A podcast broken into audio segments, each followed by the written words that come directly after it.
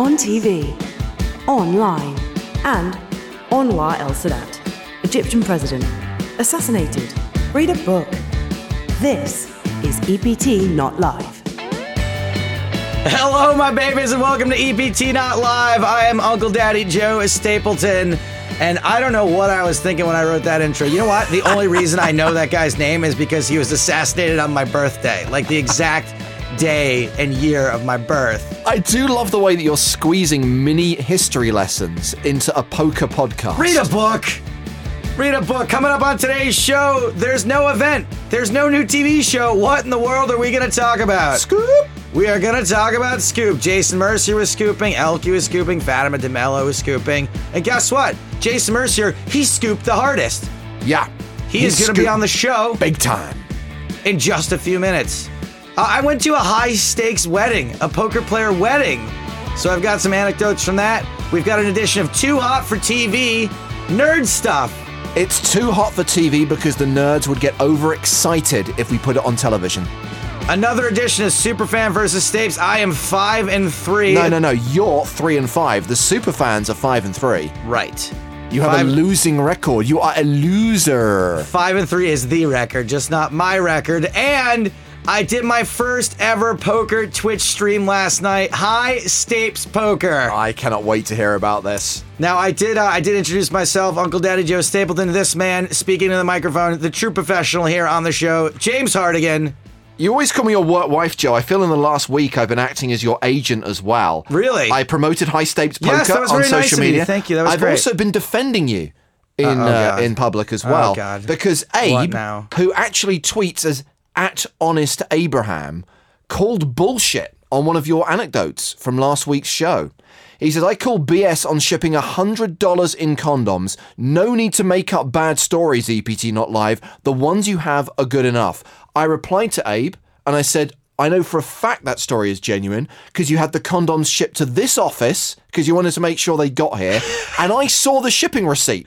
The condoms didn't cost $100. The express shipping is what cost the money. I needed them overnighted. She was gonna be here. And just to echo Abe's point, no need to make up bad stories. Joe Stapleton is a walking car crash. That's why he doesn't need to make up stories because random shit just happens to him. I don't have to make up the stories. I make such poor decisions in my life that yes, they lead to these stories happening on a pretty regular basis.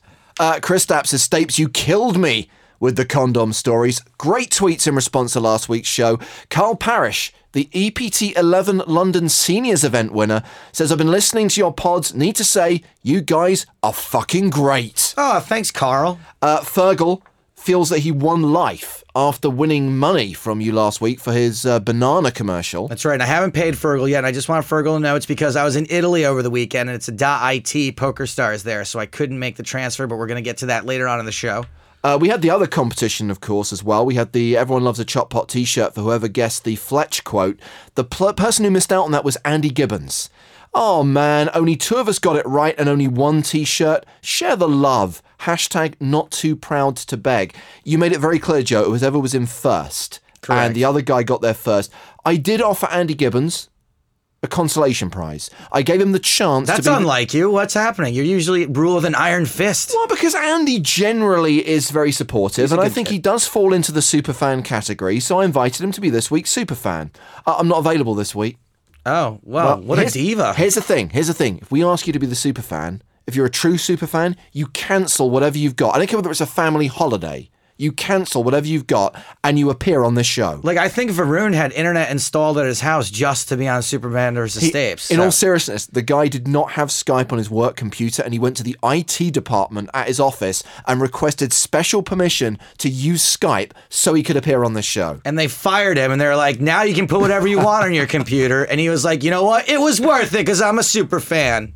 Exactly. Uh, Razorheart takes issue with your assertion that uh, only children are called Kevin. He says Stapes, the current NASCAR champion, is a Kevin and not so much a kid. Dude, this exactly proves my point. Like, yes, I'm not saying that like people named Kevin can't attain the age of 60. He drives a race car, vroom, vroom, vroom. He's a kid named Kevin. Like, all I said was there would never be a President Kevin. There's never like, hey, uh, I gotta take this to the CEO, Kevin.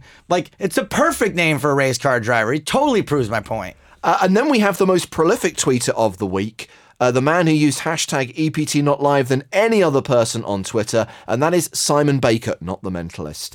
Uh, he says the last episode lasted his exact train journey from Stockton to Newcastle. Hashtag perfect timing. Uh, he recommends EPT not live to Melanie Weisner, who's been looking for some podcasts to listen to on her journey to Vegas. Oh, we're gonna have to stop shit talking Melanie Weisner so much on the show now. And Simon Baker, not the mentalist, says, I'm looking forward to this week's EPT Not Live. It's going to be particularly exciting for me. Is that a spoiler alert? He may or may not be appearing on this week's show in some capacity. Um, I hope that you've included some mentalist trivia questions in there because I loved season one and two. Oh, Red John! Oh man, Red, he's a bad man. That Red John, he killed the mentalist's wife and daughter. I've never watched a single episode. It's on Channel 5. Who watches Channel 5? in Uh, excuse me, the big game was on Channel Five. You dick. Um, I watched it at PokerStars.tv, where you can watch many great poker programs, including EPT 11 London. New episodes still being uploaded to PokerStars.tv every week. Did I get myself out of that one? you did. You got it out of there. But do you know? So you if you watch it on Channel Five, every single logo is blurred. It's like watching Girls Gone Wild. You think there's like tits on all the tables because it's every. I'm like, what is this? Everything is blurred. Welcome to the world of UK compliance. What's his name? That guy Dale Philip, who used to be on uh, Team Online, tweeted at me when it was first on. He said that Channel Five was the nut low of channels in the UK, and I was like, thanks, dude. Yeah, um, Channel 5 does have a few programs that are good, and no one ever sees They them. They put them on like four in the morning, because right? no, no one watches Channel Five. They got the rights to Archer, one of your favorite TV Yes, shows. Did- Archer. but did they put it on main Channel Five? No, they put it on like Five USA, some digital channel. I can't even tell you where that is on the Sky Guide. oh man, Channel Five, get your shit together. We're just gonna take an awkward pause for a second while I figure out how to segue into the news. Do you know what I like watching on Channel Five, Joe? What? The news. Really? What's going on in poker today? Now it is time for EPT Not Live News. Pretty much anything and everything that's in the news right now is Scoop related, and there's plenty of uh, other resources out there if you guys want to follow what happened in Scoop. But Can I just say Yeah. that I think the guys on the PokerStars blog did amazing work covering yeah, the yeah. scoop. There's some great write-ups of the final table, some great stories on some of the players. So go to pokerstarsblog.com for that. And as far as the final tables are concerned, Scoop's not something that we've had anything to do with for a few years now, but our colleagues Nick Wealthall, David Tuchman have been doing the uh, final table highlight shows. And again, pokerstars.tv is the place to go for those. Yep, you can get all those there. But there was a pretty exciting final table. Now, it didn't happen to evolve any PokerStars Team Pros, so we weren't gonna like bang down these guys' doors to get them to come on the show. But heads up came down to Emil Patel versus Mustafa Kanat. Emil Patel is someone, by the way, who you're probably familiar with, if not from the reality show Two Months, Two Million, from recent EPT shows, because this guy's had a lot of deep runs in EPT main events recently.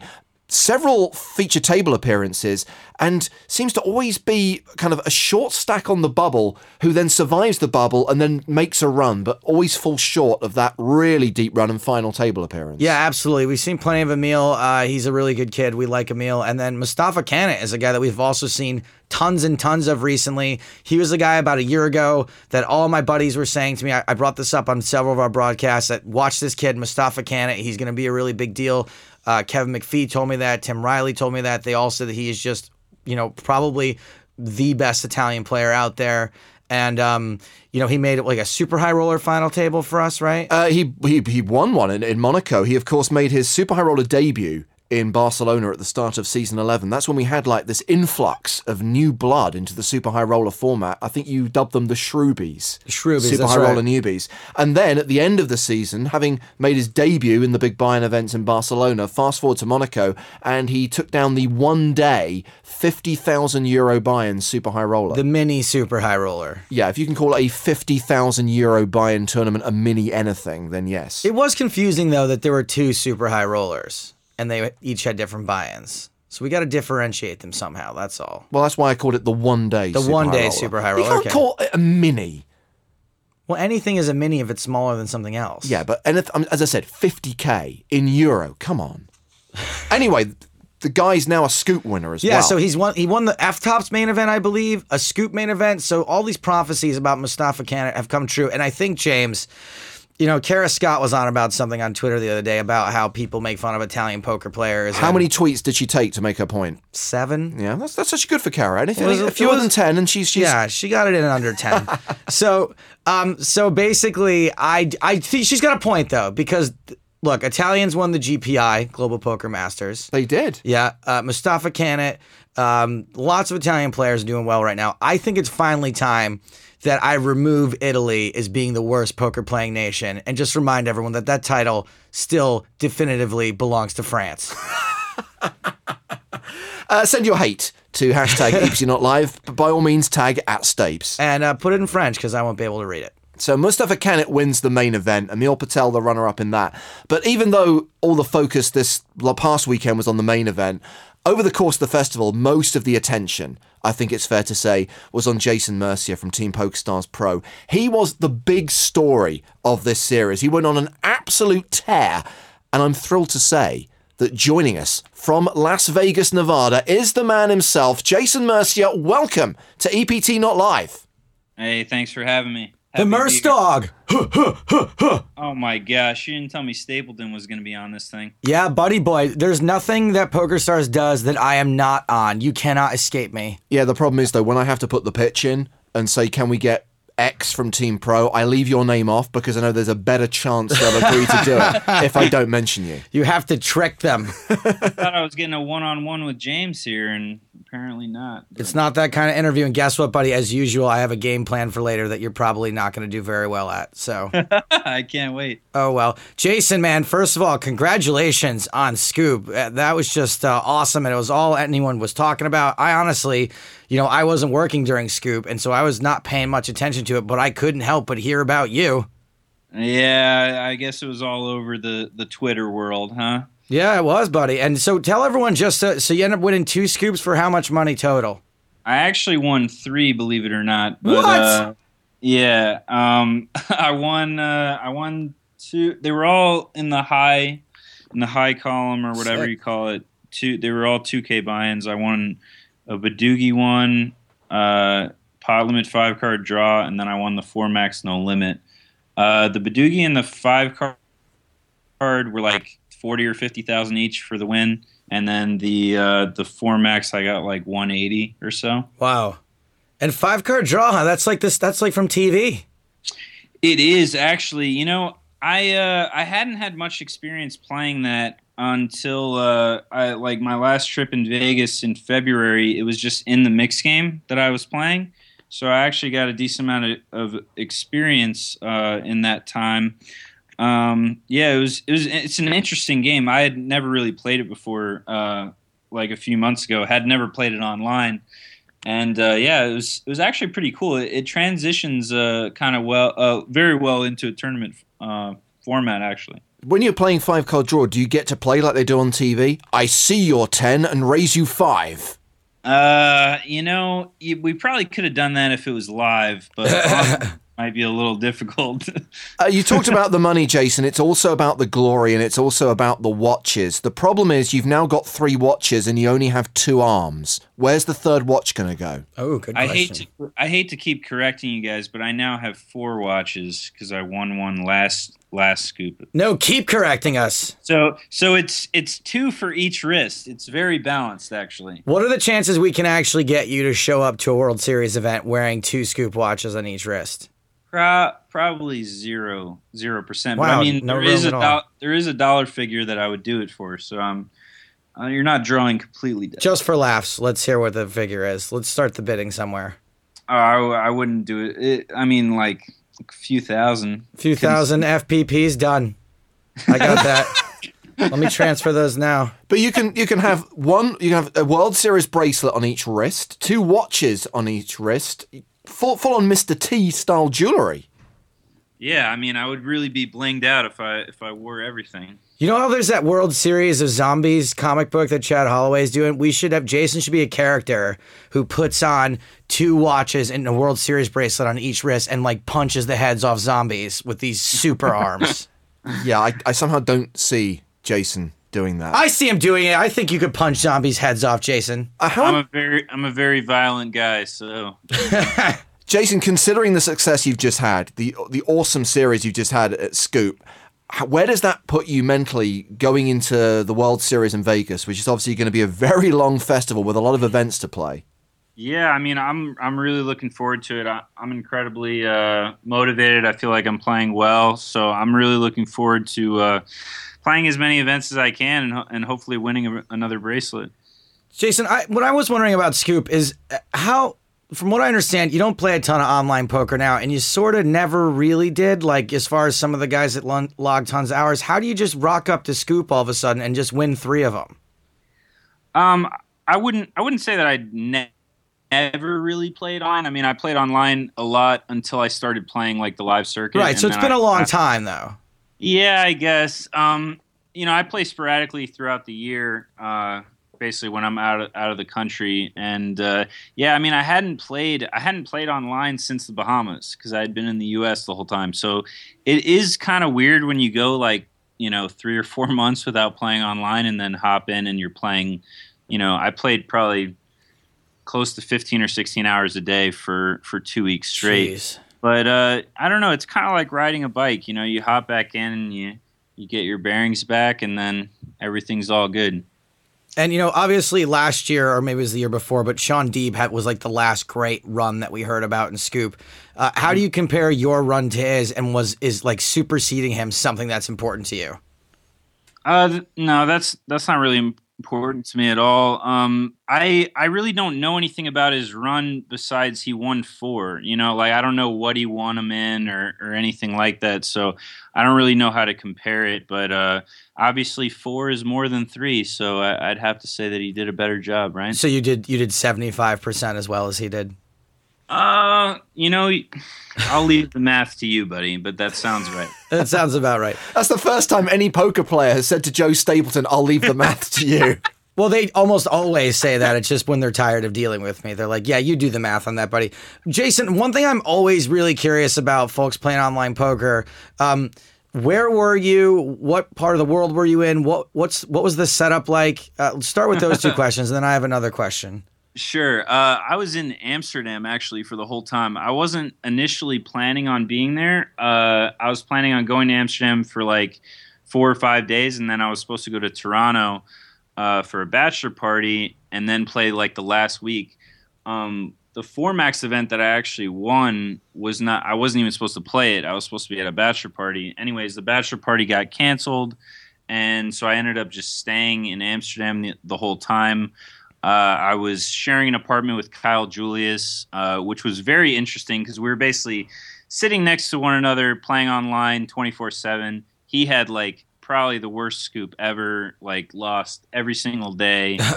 Couldn't make day two of anything, was running horrendous. And meanwhile, I'm sitting next to him, just like, you know, winning three tournaments and making all these final tables and deep runs. And uh, yeah, it was a very interesting dynamic. It was, it was kind of like, you know, it would keep if I if I took a bad beat in something, it was kind of like, well, at least I'm not running like Kyle. you know?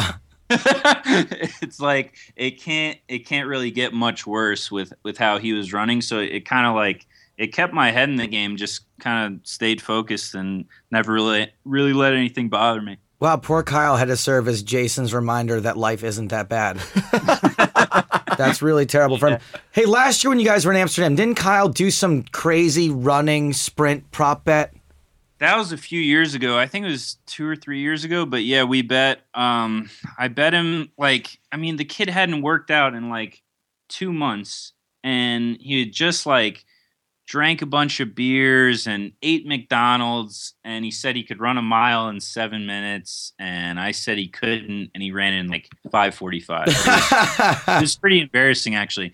I was like, "Do we measure this right? I mean, this is this is insane. You like broke some world record." I'm I'm just joking. I know the world record's way way less, but it was incredibly fast for a guy that just like literally rolled out of bed. It's pretty fast for anyone. Yeah, no, 545 is not bad at all. I would have wondered the the same thing. Like, wait, do, wait, maybe that seventy five percent thing came back into play. Or maybe you you're should thinking have had me do the math thinking, on I'm, it. in, I'm in Europe. It's a kilometer, not a mile. yeah, exactly. Oh, maybe that's what you did. If you went by mile markers on the road, you definitely got you got took. Yeah, it was. Uh, we tried to use the iPhone, you know, the the whole Google Maps thing or whatever, but we might have been off. But I, I gave it to him anyway. I didn't think we were off by that much. Yeah, I mean, he beat it by a minute and 15. That's a lot. My, the thing that also I'm always wondering too, when people make big online scores, right? As soon as that last card is dealt and you've won, like, what do you do physically? Do you stand up? Do you fist pump? Do you high five Kyle? Or are you just like, oh man, I got four of the windows open, time to keep going? Uh, I'd say you know you like high five or fist pound anyone that's around, and uh, yeah, most of the time you're like a lot of a lot of times that I won a tournament, I was still in other things, you know, like Yeah. because it was like day two or whatever, or it was late and there was other tournaments going on, so it wasn't like all right, now we were gonna like go out and party or go have a nice dinner or whatever, you know. It's just like all right, it's three in the morning, I'm still in this 08 tournament like let me keep playing this you know so it's not like uh No time for love, Dr. Jones. Exactly. Just uh back to the grindstone So, uh, just real quick, coming up on uh, I, what I wanted to do, Jason, is uh, I, I was wondering if you wanted to play a game with us. You ready for one of my classic He, games? he doesn't want to play am the I game. allowed to, am i allowed to say no i don't i don't think Exactly. I am. Why, not- why'd you ever ask? Not- no one's ever going to say yes, and you're never going to give him the option of opting out. Now, from now on, what I want to do, and I'm not sure if we can make this work. I want to make it so that if the if the pro wins the game, we sweeten the prize for the person during S- Superfan versus Stapes. But we'll talk about that later. yeah, I don't know where this budget's going to come from. but- exactly. But maybe we take away a little bit of the prize. we'll and then we- sweeten the prize we'll pour a little sugar right on top Yeah, pour a little sugar on Jason. The game I got for you is called Oops, I Did It Again. Is this a tenuous connection to Scoop? Exactly. Oop. It's oop, plural. Oop. So I did it again. Now, you're obviously a scoop expert, Jason. I want to know what other oops are you an expert at? So, all of these questions are going to have oop sounding answers. Are you ready? all right i can't wait man my favorite part of the show Jason, what dog thinks it's no fun if his homies can't have none? what dog thinks his homies Thinks it's say no. that again Sure. What what dog thinks it's no fun if his homies can't have none? Not an actual dog right this is like a I'm going to give you a clue, Jason, because I know you've been traveling and you're probably a little bit jet lagged. It's a dog with two G's. It's a Del G dog, a dog with two g's that has oop in it buddy. The like I was starting you off easy here is the thing. Man, I, I don't even know what, what you're saying. This game is going to be a disaster. It sure is. This was gonna be like the gimme. Didn't you say like that, that there's oop in it? Oop. That's right. Oop. Oop Oop. dog.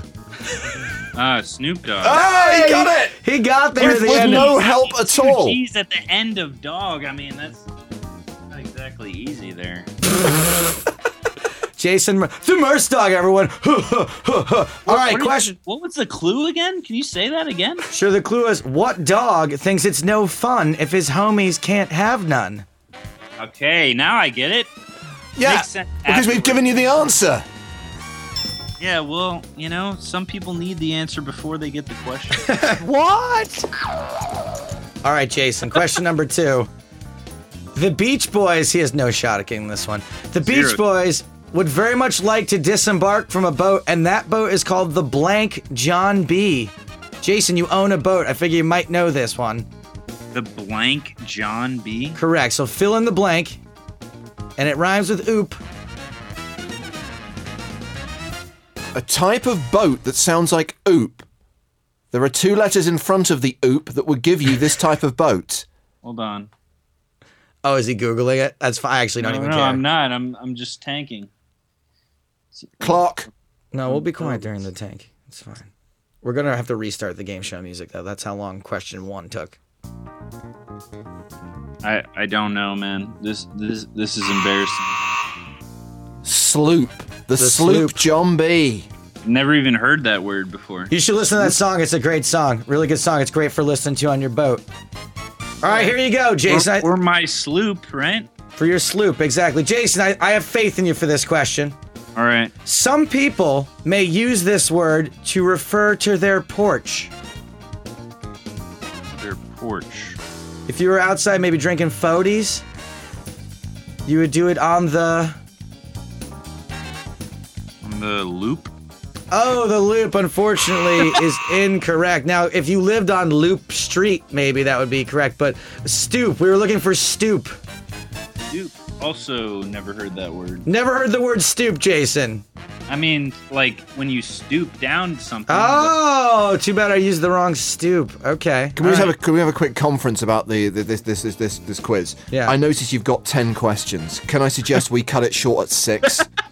Sure, We're I'm gonna. kinda short at three. The problem is, I got all right. I'm gonna cut that one. The next one has a plug for one of our shows, so I can't cut this one. Jason, even though you have no shot, what's the name of the villain in the movie Out of Sight, who's played by Don Cheadle, who's in Shark Cage season two, by the way, coming soon? Uh, bloop. Bloop is a really good guess, but incorrect. Snoopy Miller. Snoopy Miller. Ah, I should have went with Bloopy Miller. That would have been even. The Merce dog. All right, here we go. Uh, Jason, as long as we're on the subject, a short hit in baseball just over the infielder's heads is sometimes known as a Blooper. a blooper. There we go. Two out of five. I don't think that's the correct definition of blooper, but it's fine. Jason, let's have one more question and let's see if you can go 50%. If you can get three out of six, I think we're going to call 50% a win. We're gonna call it a win. I in the only ca- got one out of five though. But Uh, you got two out of five because you got Snoop Dogg with some assistance. oh yeah, that's right. I'll take that as a win. It is Yeah. tough being old Snoop D-O double G. All right, here we go. Last question. Jason, what does that voodoo that you do make Salt-N-Pepa wanna do? What voodoo that you do? Salt and pepper. Uh, now it's salt and pepper. I think I need to be clear. I'm not asking about table seasoning. yeah, yeah. I know. I know which salt and, And the, pepper. the you're un is a person as well. There's salt, there's un, and, there's pep- pepper. And pepper, yep. Oh, okay. So it's not push it. It's not push it. it remember, we're playing Oops, I did it Yeah. again. Right. Um, scoop it. Scoop it is really close. So ah. close. Shoop. We were looking for Shoop. Jason, I'd love to put a positive spin on this, but you got two Where'd out of six. That is a minority number, and that means you've lost. Let's give him one more. One more real quick. Jason, Forest Whitaker's eye has a bit of a what? Forest Whitaker. This is Forest- unkind. I Forest Whitaker's eye has a bit of a what? goop. A goop. We'll give him goop. I'm sure it has goop sometimes. We were looking for droop. We were looking for droop. That hasn't changed anything because you've now got three out of seven. Still a minority number, still a loss, but you're a winner at life and you're a winner in the was scoop. Oh man. Jason, one of these days we're gonna get a game that you're just gonna smash. I'll, if I if I have to like study with you ahead of time, You slam me with the oops, man. I'm, I'm just not much of a wordsmith. I think next time I'm gonna go. I'm just gonna ask you trivia questions about your own family. Like, what's your dad's name? And maybe Yeah. we'll get a winning record out of you. Jason Mercier, congratulations on your awesome scoop performance. We appreciate you being with us, buddy. And good luck at the World Series of Poker this summer, Jason. Yeah, thank you very much. Thanks for having me on the show. Not at all. Thanks for joining us. The Merce Dog.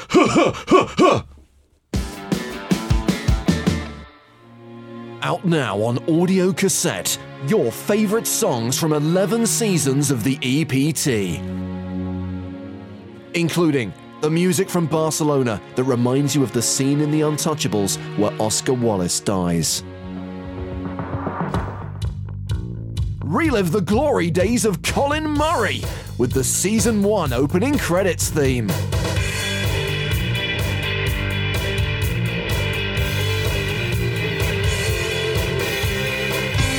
Plus your favorite webcast openers, including the Season 10 Grand Final.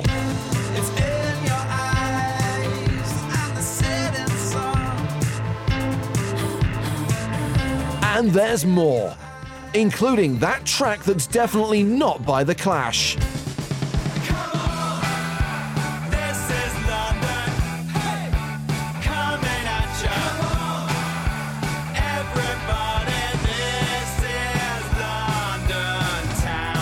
One that sounds a bit like Estelle's American Boy. Welcome by the waves as they're rolling in. Blue skies all I can see. I wanna feel the Not forgetting the epic Season 11 Grand Final anthem.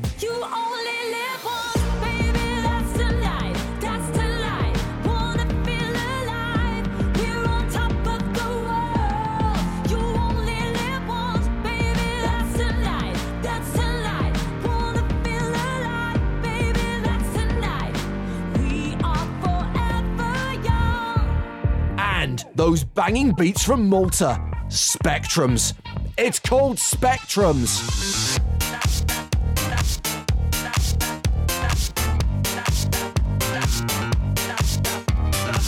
Now that's what I call the EPT.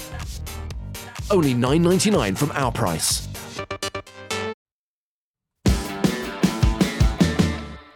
Welcome back to EPT Not Live. Event recap. Event recap.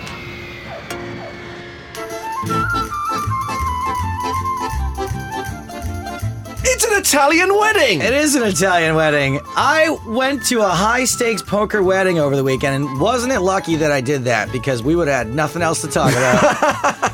Basically, we are purely dependent on your social life for content. we got to fill in some of the gaps. Good thing I made friends with some poker players. Uh, by the way, do you think I could turn in receipts for my flights? No. Damn You it. asked. God I gave it. you an answer. How about r- my receipt for a bottle of water at the airport? Good luck arguing that one. Anyway, I'm very lucky that uh, about a year and a half ago, I made friends with uh, a fellow named Phil Sternheimer, and um, I'm gonna I'm gonna lower the wedding music because uh, we've got some fun Sternheimer stuff. Now, I met Phil Sternheimer at uh, at a at a barbecue at Liv Boeree's house uh, two summers ago. I just moved here. Uh, I was like within the first six months, and he and I got to talking, and um, he seemed like a really nice guy, and he was a bit of a fan. And I was like, "Yeah, I just moved here. I don't have a ton of friends." And he was like, "Oh, me neither. We should hang out." And the thing is, Phil is like a tall, thin, square jawed. No, I wouldn't even say thin. Sorry, but like in good shape, very well put together guy. To be perfectly honest, I didn't know if it was a date or not. If he was asking me out on a date or not. I can see where you're coming from. I met him a few months later when he came to Barcelona and played Yeah. the super high roller there. And at the party, we had a long chat. He's quite tactile as well. He's tactile. He's like he's very. He makes good eye contact. He's just he does a lot of things where you're like not sure if he was asking on a date or not. He's a very charming guy as well. Exactly. He's a super nice guy. So I meet him at this party and hang out with him, and then all of a sudden he shows up in Barcelona playing the super high roller. And um it was just bizarre worlds collide. It's like, oh, this random guy that I met is now a super high roller. And you know, he's successful outside of poker and plays cash pretty high. He's not a professional poker player. He's actually one of the businessmen. But unfortunately, his like debut on EPT Live, I wasn't in the booth for. No, this was during that super high roller. He was on the feature table with the eventual champion, Vitaly Lunkin. And Phil had kings, Lunkin had queens. And after some four bet, five bet shenanigans, Lunkin moves all in and decisions back on Sternheimer. And he was in the tank for, I want to say, like three minutes. Eugene Kachalov from Team Pro was in the booth at that point, and Eugene was very much of the opinion that this what is going on here. You've got kings, okay. But we didn't know we didn't know he had kings. It was cards down. We didn't. We didn't. Right. it was when he eventually called and flips Yeah. over the kings. That's the point when uh, when Eugene was like, "Oh, come on! What the hell has he been thinking about?" And I think the phrase to use here is nit roll rather than slow roll. But ultimately, he kind of nit rolled with the kings. Yeah. Lunkin wasn't happy, but Lunkin was very happy with the flop, which was Queen Queen X. Wow. They got it all in in complicated fashion. Lunkin felt that Sternheimer slow rolled him, and his punishment is death by quads. And that's where the phrase was born. We then added the hashtag to it, hashtag death by quads. And obviously, you hear Eugene and, and Matt Broughton laughing in the background. A few poker pros Yeah. who were watching the stream kind of felt that we were, apologies for using the expression, hating on the fish. Right. We were we were being unkind to the businessman. We were mocking the recreational players. Not my intention. I just think that when a, a car crash hand like that happens, it's great TV. And talking to Phil about it, he's like, no, dude, it's all good. I said, I don't want you to think for one second that we were taking delight in your misfortune. This was not an example of Schadenfreude. And he said, no, no, totally. I get it. You know, you, you see queens against kings and the guy flops quads. It's Nice like, use of a German word, by the way. Yeah, it's We're a talking about Sternheimer. Because we thought he was German at start. We didn't realize he was actually American. No, he is German. Well, he's, he's lived in he lived in America for a long time. He right? just doesn't have one of those goofy German accents. No, yeah. exactly. Uh, point being that he was fine with it, and he Yeah. understood that all we're trying to do is make entertaining viewing. Uh, it's one of those hands that's just kind of like going to be replayed, and at no point were we kind of like laughing in his face. It's more of a kind of exclamation at the circumstance rather than the individuals involved. Right, and now he's sort of the impetus behind one of our more, you know, one of our more sought after catchphrases. Graphical Nick has even invented a little bug that comes on screen Yeah. whenever there is hashtag death by quads. There's a bug as a result of Phil. So I actually became pretty decent friends with Phil after that. Um, I've been out with him and his fiance. They came to my uh, my shows, uh, one of my stand up shows, which is really funny because um, it was on Valentine's Day Eve. And so I sort of announced to the crowd, hey, everyone, you know, before we get going here, I just want to offer big congratulations to my friends, Phil and Grace, who just got engaged, which is amazing because I thought Phil was gay. and uh, and she just yells out, so did I. so she actually got a bigger laugh than I did, and so I'm really I was really honored to be invited to their wedding. It was a hundred person wedding. I mean, not a wow, huge that is wedding. a very select crowd. Yeah, and so and to be to be considered a part of that, and um, I really appreciate it. And Phil, um, several times came up to me during the wedding. I was like, "Look, man, I know that we don't hang out tons, but I just knew the moment I met you, you're really good people, and I really do consider you a close friend." So I was honored. And this wedding is, it's, it's really difficult to explain without you guys having been there. They spent I don't even know what they spent on this wedding. Like I, my guess would be like a hundred grand they spent on this wedding. Jesus. But and it was so nice and so awesome. But it still managed to not be pretentious. It was really really fun. hard line. Yeah, and it was it was fantastic. Like everything. Like I sh- meant to bring in some of the stuff. Even like um the programs at the wedding. Like when they hand you like here's the how the ceremony is gonna go. They were on like plexiglass. Okay, it's the order of service. It's Order not of sort of program. program like for like the introduction the Intermission. the pro- exactly uh, it was it was Ice cream's available in the foyer. it was printed on plexiglass like on a piece of Wow. plastic and like yeah i mean like and like sort of laser and like it was just it was really cool No So- expense spared. no, it's fantastic. So from like the second I arrived, they have a sh- they have a car waiting to take me from the airport, Bari Airport, and Puglia's where they're getting married. It's like an hour something car ride. They handle that for everybody. Um, I stayed in this beautiful hotel. Um, I had never been to real Italy before. You know, I'd only been to San Remo, uh, which technically Kind of real Italy. it kind, but not. It's look. I was in the boot. Like I was down on the on the right coast, um, the east coast of Italy, way down on the boot. And this is my first time re- really being there. I rented a tux. Um, I made the mistake on the Stansted Express though, which by whoa, the whoa, way, whoa, whoa, whoa.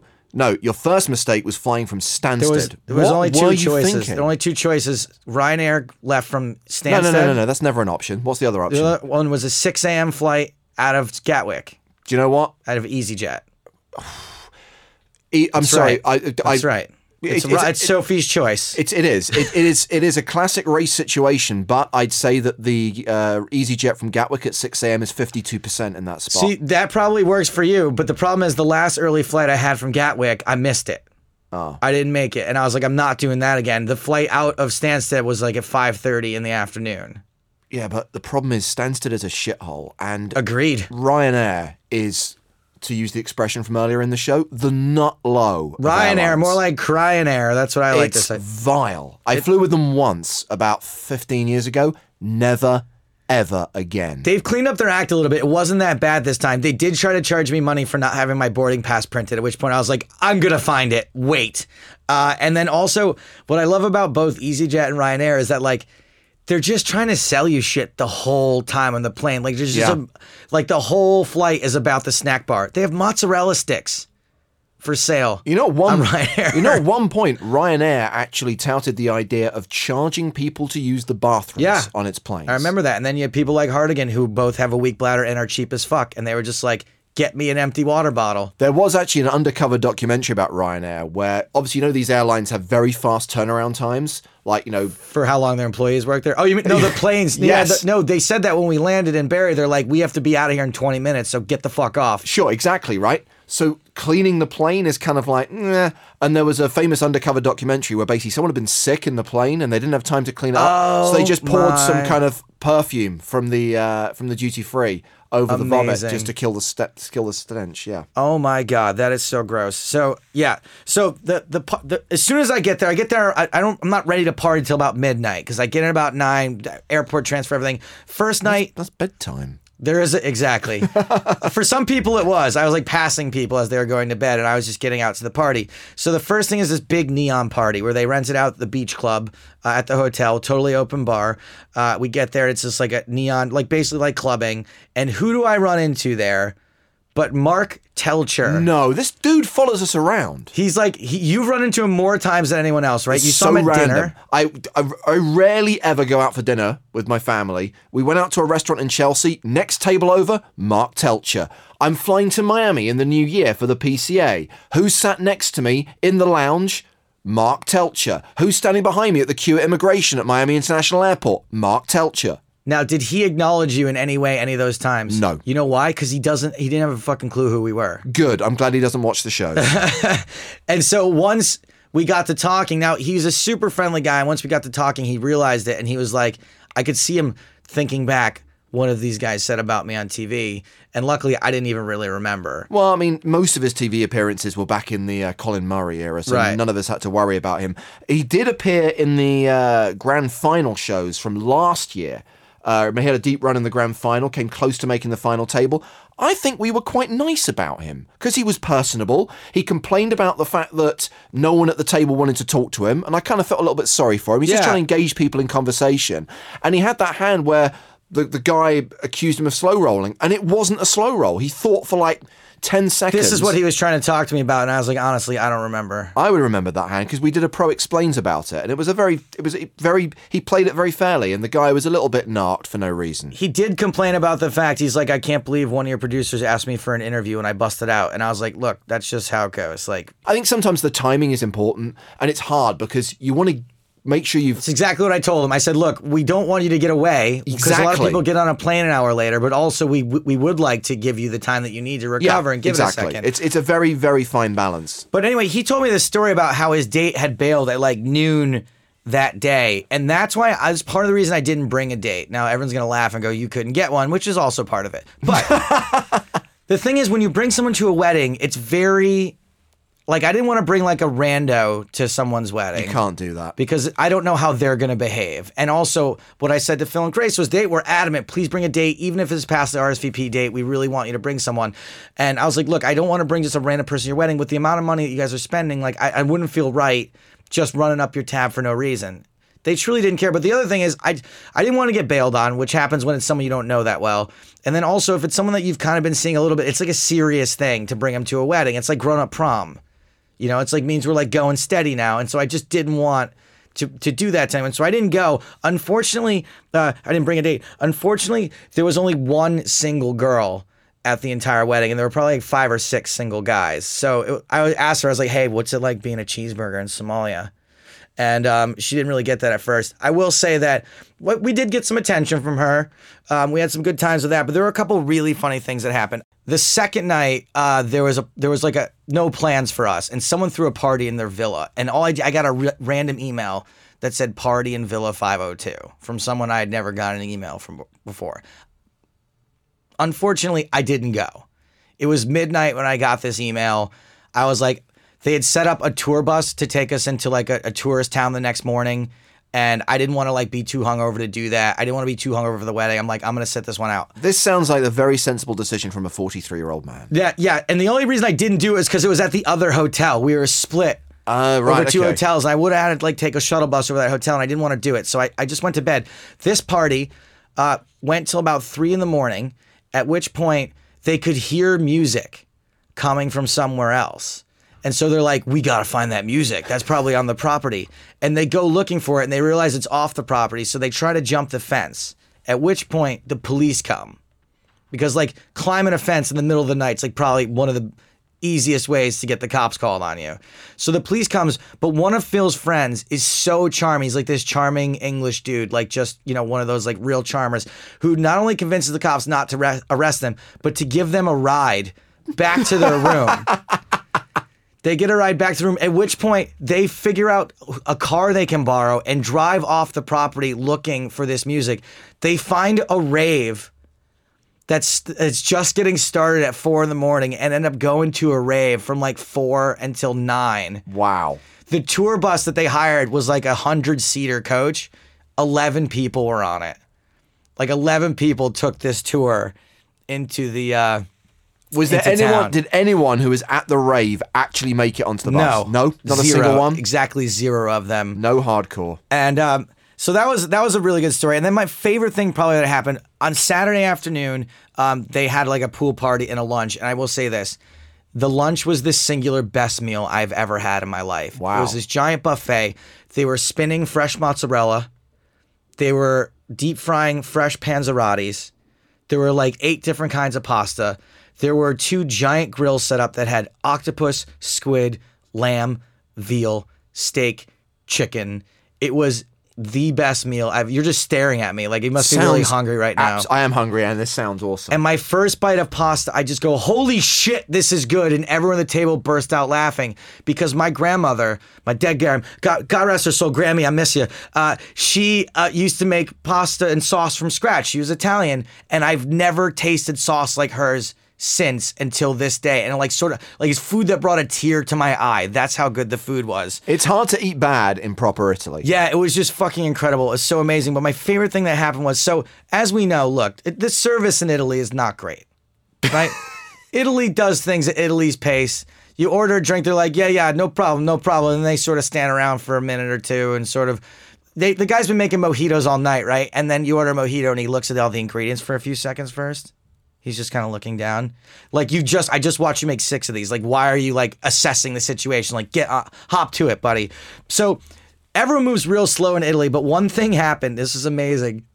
Was the bride's mother was like playing badminton or something and didn't see like a coffee table and tripped over a coffee table and went down, like went down hard in front of everybody. And at this, it was at this point that I've never seen Italians move so quickly.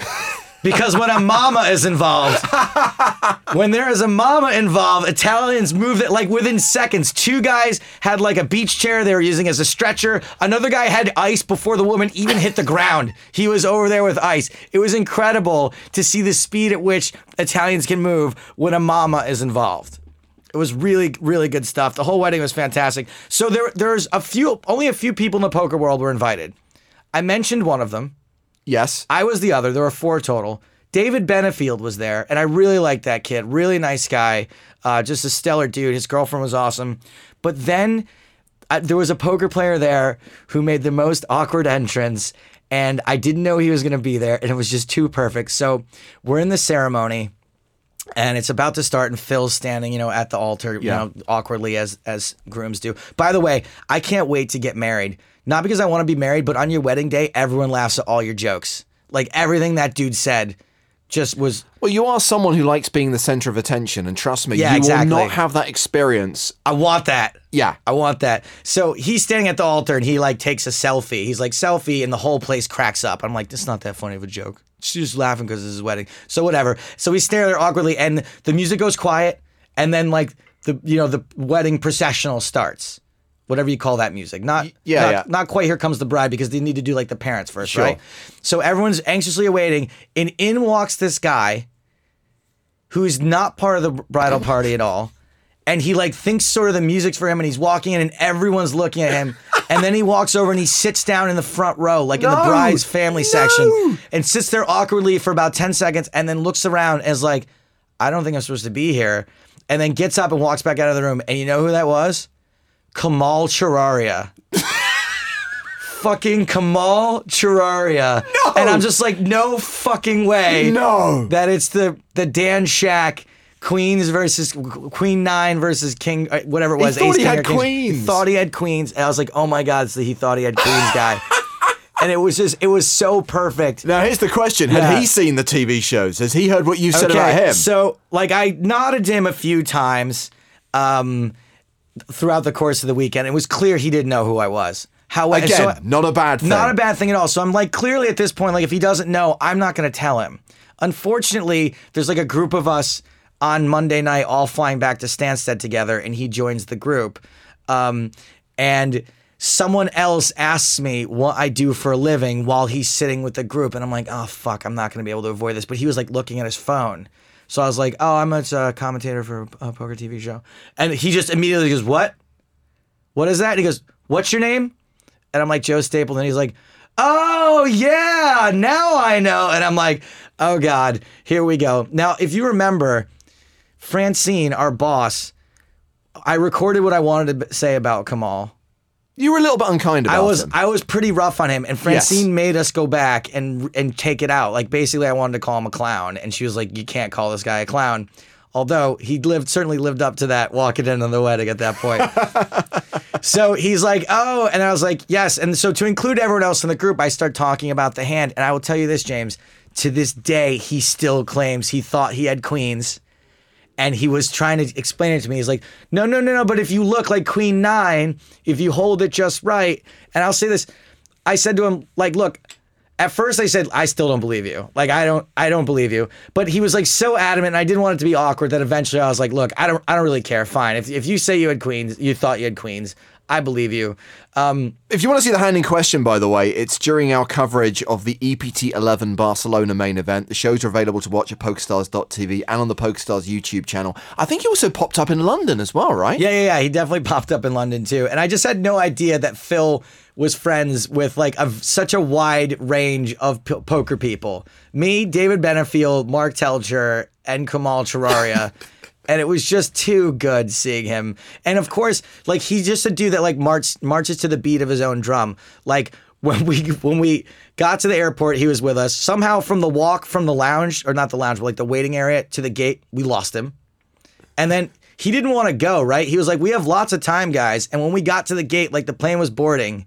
And if we had listened to him, we would have missed it. And he would have missed it too. So he's just a real interesting dude. Very nice guy. It was nice getting to know some of these people. Get to know Mark Teltscher a little bit too. Mark seems like a really sweet guy, honestly. He just seems, you know, he just was very sociable and personable. And so the whole thing was just a fantastic wedding. I I couldn't. I don't think Phil or his fiance Grace or his wife, I should say, will ever listen to this podcast. But I do have so much gratitude for them for the, the what they put on for their guests and for inviting me. So thanks, guys. I really appreciate If they're it. true friends, they will listen to every single episode we've produced this far. I'll get right on that. Something for the honeymoon.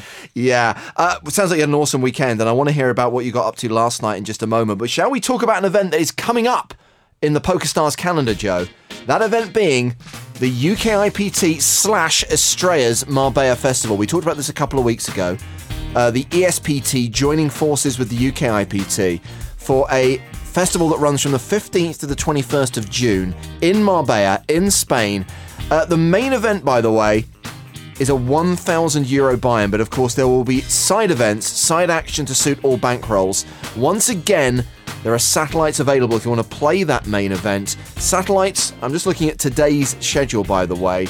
Satellites coming out your wazoo, starting for as little as two euros and 75 cents. That's obviously a rebuy with one seat guaranteed. Uh, there's a 27 euro freeze out with one seat guaranteed. Uh, packages available at the weekend as well so many different ways to get in for cheap to what I'm sure is going to be one of the events of the summer. Now, James, I actually owe Fergal uh, for last for his banana commercial. I think it was forty-four dollars is Forty-four agreed dollars. Do you have the tweet where he says what his screen name is? Did you happen to print that out? No, Okay, because I'm going to use the handy dandy. There's a transfer function on PokerStars. I don't know if you guys knew that or not. So you have to go to account, right? I have enough to worry about without your private little contest where you're giving away your own money. Yeah. Okay. Hold on. I'm just going to try to figure out how to do this here on the client because I actually really like the fact that you can do this on PokerStars. I think you have to go into the cashier. Cashier, right? Not account. Cashier.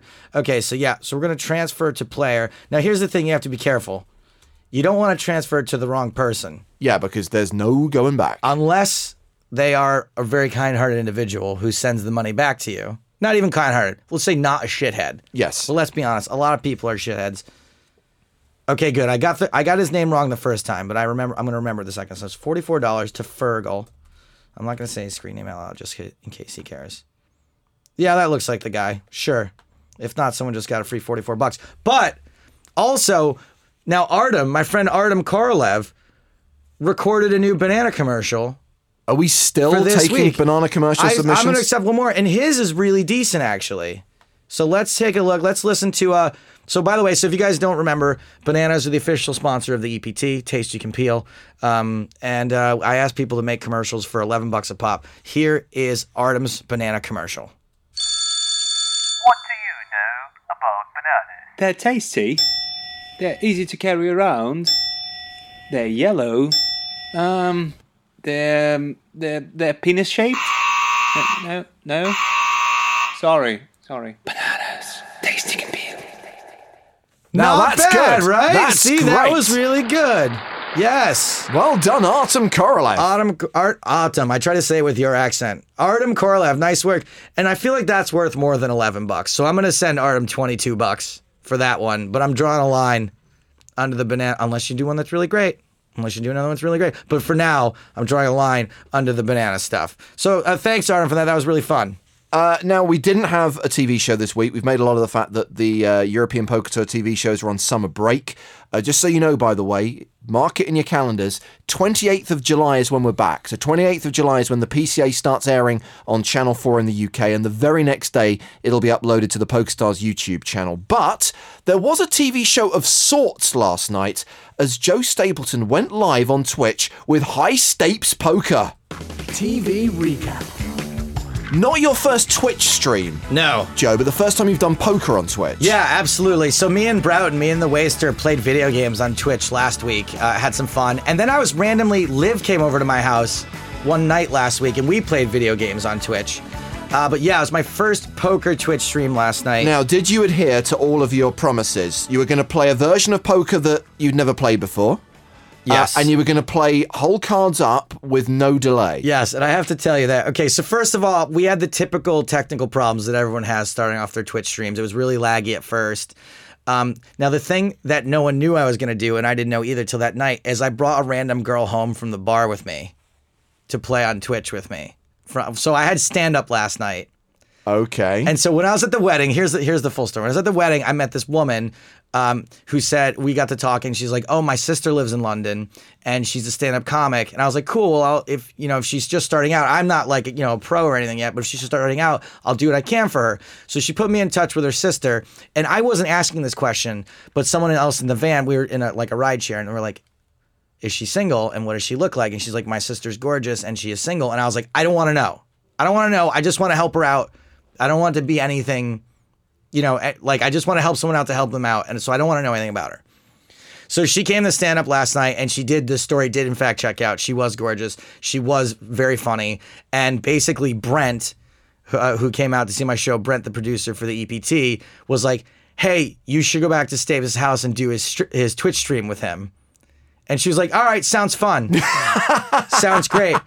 So Did Brent tag along as well? Brent did not come. Brent was like a true. He just like disappeared, like true wingman style. He just like poofed into the night. Uh, uh, and so yeah, so then she came back to my house and we did this Twitch stream, which was a lot of fun. She knew even less about poker than I did. What were you playing? So we kicked things off. Uh, the first thing I did was just immediately fired up like a horse tournament. Right. Now, granted, I've not never played mixed games before, but I'm not good at them in any way. Uh, and then I started playing Courchevel Cash. And the funniest part about this was that the audience was focused on two things: who's the grill? Who's yeah, the because grill? of course that's a classic joke on Twitch. It's the, it's the, it's the classic Twitch joke. How we laugh. Um, and then also, oh my God, where's your delay? Where's it? You're playing with whole cards up. And once people figured it out, everyone on the table was watching the stream and was just playing against me with face up cards. And I will say it does sort of take some of the fun out of it. It's really fun when you're losing. But when you're winning, everyone folds. Like when you have a great hand, obviously, like you can never get paid. So that part is like a little uh, upsetting. But the fact that like so who would have thought it? If you reveal your whole cards in poker, you can't win. But also, I didn't lose. How? Now the tournament I busted out of because I'm bad at tournaments and I'm just bad at those things. But like in the cash games I was playing, I made money. And How? Just because I ran good, I don't know. Like, and so you could there's there's some leveling you can do when people can see your whole cards because when you don't have a very good hand, they think they can bluff you. But if you don't care, if you're playing with PokerStars money, it doesn't fucking matter. You just call anyway. And so I made like a couple hero calls in spots. So like I was like, if I lose, you win, and if I win, I win. It's a win-win. Like someone's gonna win no matter what. I was like, it's not my money. I don't care. So and by the end. I, I was just I was I said for like the last 20 minutes I was just gonna cap every pot. I started playing five card draw uh, eventually limit draw I think it was, and I was like I'm just gonna raise and cap every you know I'm gonna draw every time. Oh, and I played deuce to seven triple draw also. So yeah, I played a bunch of games I didn't play before. Sounds like fun. I had a great time. Uh, we plugged up. we plugged the podcast. We plugged the Everyone Loves a Chop Pot T-shirt. Nice. Key question. Yeah. Is this archived? So obviously, I- Yes. sorry, but I wasn't going to stay up till midnight last night to watch No it. probs. But if I go to twitch.tv slash pokerstars, I can replay the stream. Yeah, absolutely. It's two drunk people talking poker, interacting with the Twitch chat, me losing PokerStars money. Um, oh, I also showed him. Check, check this out. He's gone to his bag. He is pulling out a black book. I lost this in Monaco. I wanted to give this away on the stream in Monaco, but I found it because I put it in my um in my in my comic in my my joke book. Oh, gross. He's those are two wax strips with your chest hair on. Yeah, it. that's the two strips that Fatima. That's right. Yuck it up, people in the booth. Th- That Fatima and Leo pulled off my chest. Okay, so but before I throw up, can you put them back where they came from? I from? showed them off on the stream, so we Okay. got those. I want to give them away as a prize eventually. If you Okay. guys want to win some of my DNA. I'm gonna, I'm gonna do a little competition in a minute, but maybe that's not an appropriate prize for it. I'm thinking more down the t-shirt lines. But yeah, so it was a really good time. It is archived. I I think that it went well enough that they're going to do it again. Uh, I hope so. Scott from Twitch said that the next time I do it, that they're going to put me on the homepage, not the not the big main you know, like World of Warcraft or League of Legends type of homepage, but on the bottom. Uh, so we should get some more viewers, and we we averaged about 300 viewers for most of the night, which I think is fine for the first one. I had technical problems. Also, I think was you'll com- find after the promotion you've received here on EPT Not Live that the replay numbers will blow those out of the water, and hopefully your next stream will see a doubling in that viewing audience. Well, that would be good. I appreciate that. We were up against the 25k fantasy draft also last night. At that time, I believe was happening at the same time. How is that interesting? So anyway, it was a good time. I'll probably do it again soon. I don't know when, but watch uh, watch Twitter and Facebook. And James, thank you for the for the plug on Twitter. I do appreciate that. You're welcome. So yeah, I'm going to give away a prize now in a section of the show we like to call "Too Hot for TV." Too hot for TV. For TV. And the reason why this is too hot is because it's far too geeky, because I want to talk about Star Wars. And so the nerds are going to get very, very excited because while Joe is off enjoying weddings in Italy Yeah. at the expense of high stakes poker players, uh, I get to watch movies at home with my daughter and introduce her to some of cinema, cinema's greats, including E.T. and the Star Wars trilogy, the original trilogy. you of got to watch four movies in a weekend. Not the prequels. Um, I got to watch a couple of Harry Potter movies and all three Star Wars movies. Five across the three day bank holiday weekend. Do you know I do a bit in my act about ET, but I think it's probably even a little too racy for this show. Okay, well, let's uh, move swiftly on then. Um, yes, I've been revisiting. It's really weird because I haven't watched the Star Wars movies for years. And I made sure that Isn't when. it great to show them to someone? Like that must be such a really. I'm sorry to use such a weird word, but such a lovely thing to do with your daughter. It's great. It's great for me to revisit them and it's great to share the experience. And what's really satisfying is that she really got into it and she loves the story, she loves the characters. You have to wait till they're at an age where they it's not so much a case of is there material that's unsuitable, whether it's Darth Vader cracking that guy's windpipe or cutting off Luke's hand. The stuff what you're actually worried about is are they going to understand what's going on and are they actually going to get the kind of what you know, Can the- they appreciate it? Exactly. So that's why we waited. And the great thing is, she did get it. And like she gets at the end, for example, she can see how Darth Vader's conflicted because he's loyal to the Emperor, but his son's being killed. So what does he do here? Whose side's he going to be on? It's like, yes, she gets it. So can I ask you a question? Because there are two things when I was that age that disturbed me about the movies. I Yeah. wonder if it's the same things. The hand cutting off was like, eh, not Yeah. terrible, but it's like they do it in such a way that it doesn't really look that bad. Um, the Emperor shocking Luke Yeah, at that- the end of yeah. Jedi really bothered me. Absolutely. That really bothers her because he's clearly in a lot of pain. It goes on for a long time. Yeah, and then um, and and when Han gets tortured and they lean Han down into the, the little zapper that, machine. That didn't do it so much. It was actually the thought of the needle on the mind probe, like when Vader walks into Leia's cell in Star Wars. And You know what's really bizarre is that I only saw Empire and Jedi as a kid. I didn't see Star Wars in its so entirety until it was re-released in theaters when I was like, you know, I think I was 14 or 15. That is so weird. What used to freak me out as a kid is when Luke goes back home and sees the, the skeletons of Uncle Owen and Aunt Beru, and that kind of like really used to freak yeah, me out. again, as a yeah, I was, I was too. I was older when I saw it, so and it I didn't bother still me. don't quite understand how that movie got away with a, a G rating in the US and a U rating here because there's, there's some bits in it that are a bit like okay, Well, the arm getting cut off too in the beginning is Yeah. pretty intense. yeah, Walrus Man. Um, but what is interesting about rewatching the films, and I made sure I bought the DVDs when they came out in the mid 2000s, which have the bonus disc, which is the original version, before Lucas started fucking around with them and Yeah. changing stuff. Because So your daughter loved Jar Jar Binks. Is that what you're trying to tell me? no, what I'm saying is that she doesn't yet know that there are these other movies. So do you think what will be a more closely guarded secret in your house, like that Santa Claus isn't real or that Jar Jar Binks? Oh, she knows Santa? Claus isn't real, but she doesn't know that there are Star Wars prequels which suck. She also doesn't know that there are alternative versions of the Star Wars trilogy that suck, that have a bad CGI Jabba, and for some unknown reason, Hayden fucking Christensen popping up at the end of Return of the Jedi. It doesn't make any sense. It doesn't make any sense. Anywho, rediscovering the Star Wars movies means I've also been rediscovering all the Star Wars toys I had as a kid. And I've been going on eBay just to look at like what they trade for these days. Yeah. And the real money is in what they call the last 17. Now, I'm talking about the original figures that came out between 1977 and 1985. I know there have been loads of toys since. There's been dolls. There's all the Star, uh, the Lego Star Wars stuff. I probably didn't even have the original ones. I was in like the mid '80s, so I probably had whatever second edition or something. No, I mean by that point, there's still the original figures. It's the original pr- line of about hundred figures. Yeah. But there were the last seventeen that were released in 1985, and these were figures like the Death Star gunner. Uh, Han Solo in carbonite, Luke Skywalker in stormtrooper costume, where you can take off the helmet and it's Luke underneath.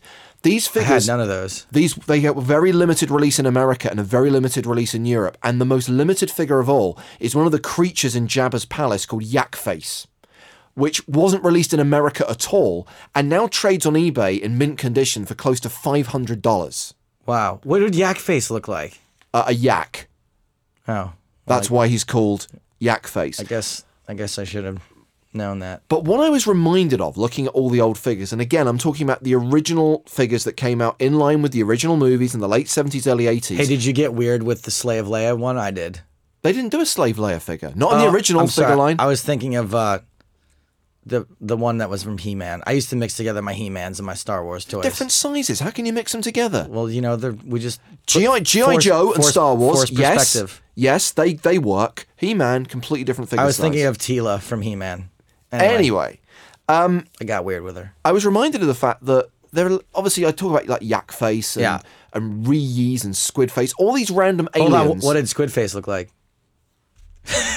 okay. he looked just like Geoffrey Rush in the Pirates of the Caribbean movie. Yes, no, he it wasn't sure Geoffrey did. Rush. Who was the one was who was the squid? It was um, Bill Nighy. Bill Nighy. Yeah, from the second movie, which was god, god awful.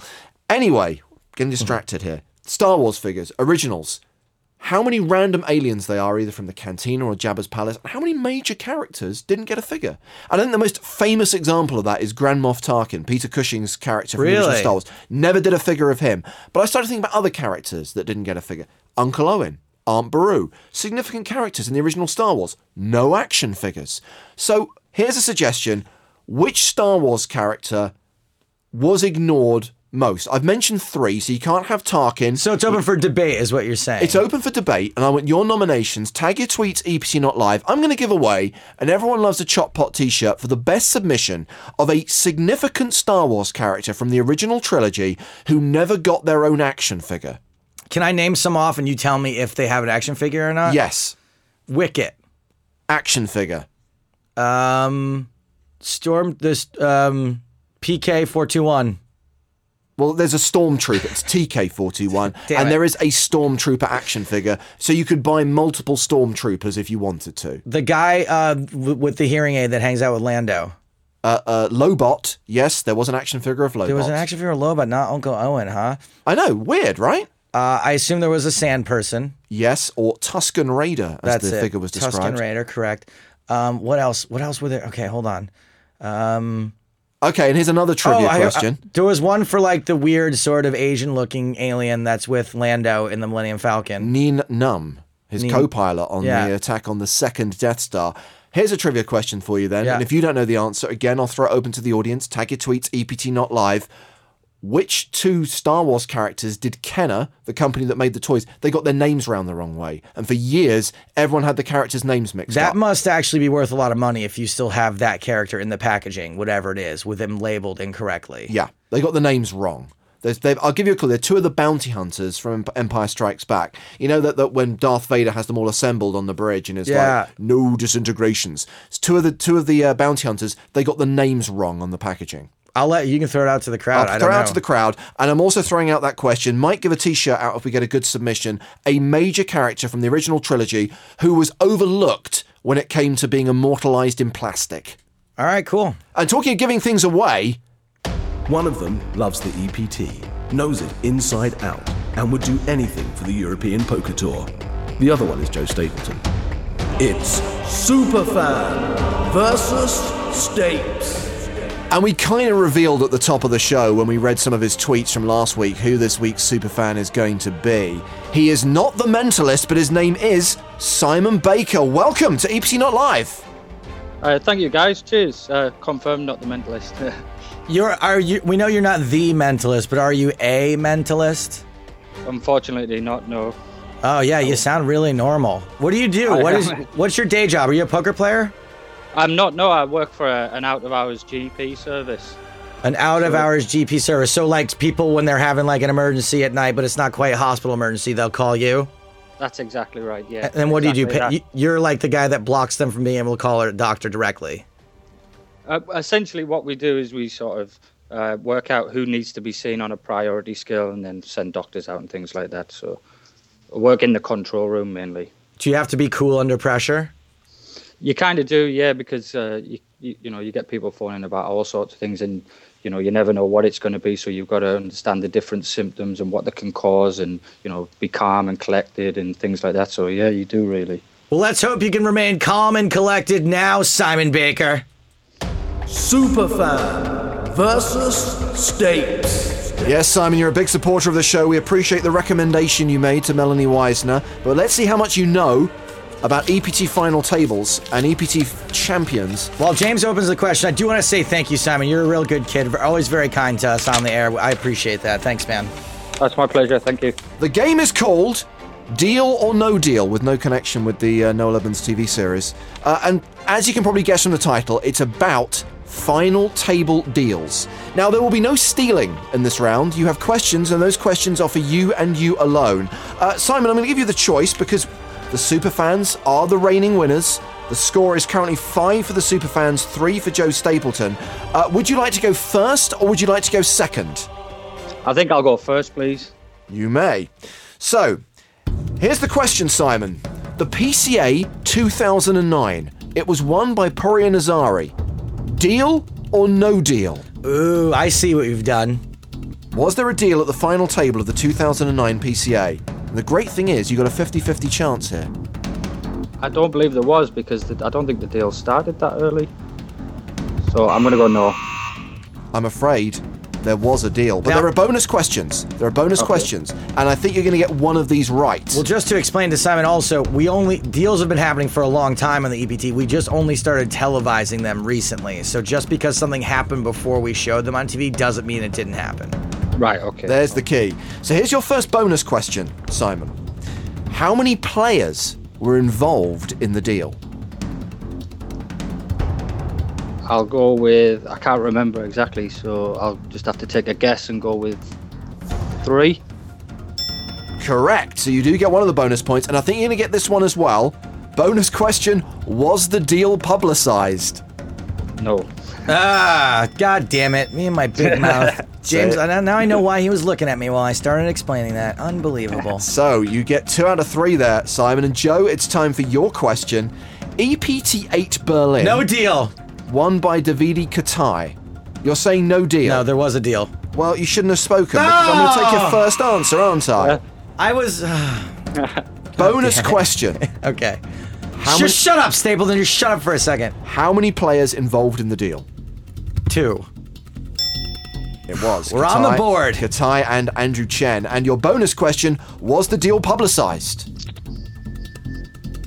Was it televised or publicized? By publicized, I mean, was it televised as a deal? And did were the published numbers, for example, in the press release and on the Hendon mob, were they the numbers of the deal or the actual payouts as advertised by the tournament staff? No. This was at the point that we were actually publicizing deals. Uh, so I was only there. No big deal. Yeah, yeah. Uh, so Simon, you're two one up. That's the good news. Uh, going well. So next one, EPT nine Prague, won by Ramzi Jelassi. Deal or no deal? I'm sure that was a deal, wasn't it? Yes, I'll go with deal. Nice. No deal. And Just here's- like me, I would never deal, ever. Dealing's for losers. It ruins the whole game. And here's the bonus question. One player asked for too much, and another player said no. If you can name either of those players, I'll give you a bonus point. I, can't remember who was involved, so based on the previous question, I'll go with Ramzi Jelassi. Asked for too much. No, it was David Boyacian who eventually finished third who asked for too much, and it was the island of Sotirios Koutoupas who said, No, I'm not giving up any more equity, no deal. So, sadly, Simon, no more points there, but you still lead 2 1 as we give Joe his question, which is EPT 5 Dortmund, won by Sandra Naujoks. My favorite Dortmund. EPT five Dortmund. Deal or no deal? Deal. Yes! Correct. Bonus question How many players involved in the deal? Four. Three. Sandra Naujoks, Holger Kanish, and Mark Gork. And your bonus question? Was the deal publicised? No. And with that, Joe Stapleton takes the lead. He is 3 2 up. So, your last round of questions, Simon. Okay. The PCA 2012, won by John Dibella. Deal or no deal? No deal. There was a deal. The next question, your bonus question how many players involved in that deal? Three. Oh, Simon. Ah, There were two. And your final question was the deal publicised? No, I don't think it was. I'll go with no. Oh, Simon. terrible. Oh, for Terrible. three. Total breakout, 17 outs twice. Okay, well, Joe, you have the lead, so it looks like you're going to win this. Let's see how you do on your last round, though. EPT 10 Grand Final won by Antonio Buonanno. Deal or no deal? No deal. Correct, there was no deal. And which EPT champion provided Jack Salter with insurance at that final table? Martin Finger. Joe Stapleton wins it 5 2. So unlucky, Simon. You don't get the Step C ticket, but you do get the consolation prize for A, being a good sport, B, being a great supporter of the show. We're going to send you an Everyone Loves a Chop Pot t shirt. Thanks very much, guys. I appreciate it. It was great fun. Good game, Joe. Thank you, Simon. Good work, buddy boy. And I hope to uh, I hope to read your tweet soon. And if you're ever around an EPT, come say hello. We'll buy you a beer. Perfect. Great. I will do. Thanks very much again, and keep up with the good work. Thank you very much, Simon.